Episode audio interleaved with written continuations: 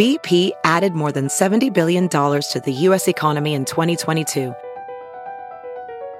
Investments like acquiring America's largest biogas producer, Archaea Energy, and starting up new infrastructure in the Gulf of Mexico. It's and, not or.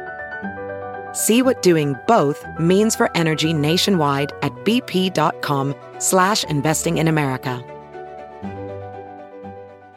This is Merriam-Webster's Word of the Day podcast for January 4th. Brought to you by Merriam-Webster's Unabridged Dictionary Online, America's largest dictionary, now continuously updated.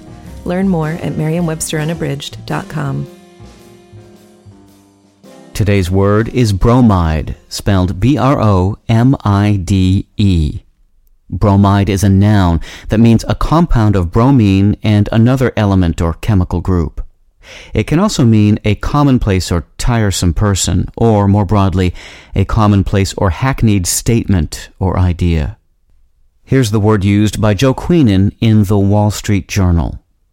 When things go badly wrong, Vladimir Putin's annexation of Crimea, Peyton Manning's dismal Super Bowl performance, some ding dong will trot out the bromide, oh well, the best laid plans of mice and men. After bromine was discovered in 1827, chemists could not resist experimenting with the new element. It didn't take long before they found uses for its compounds, in particular potassium bromide. Potassium bromide was used as a sedative to treat everything from epilepsy to sleeplessness and by the 20th century, bromide was being used figuratively to apply to anything or anyone that might put one to sleep because of commonness or just plain dullness.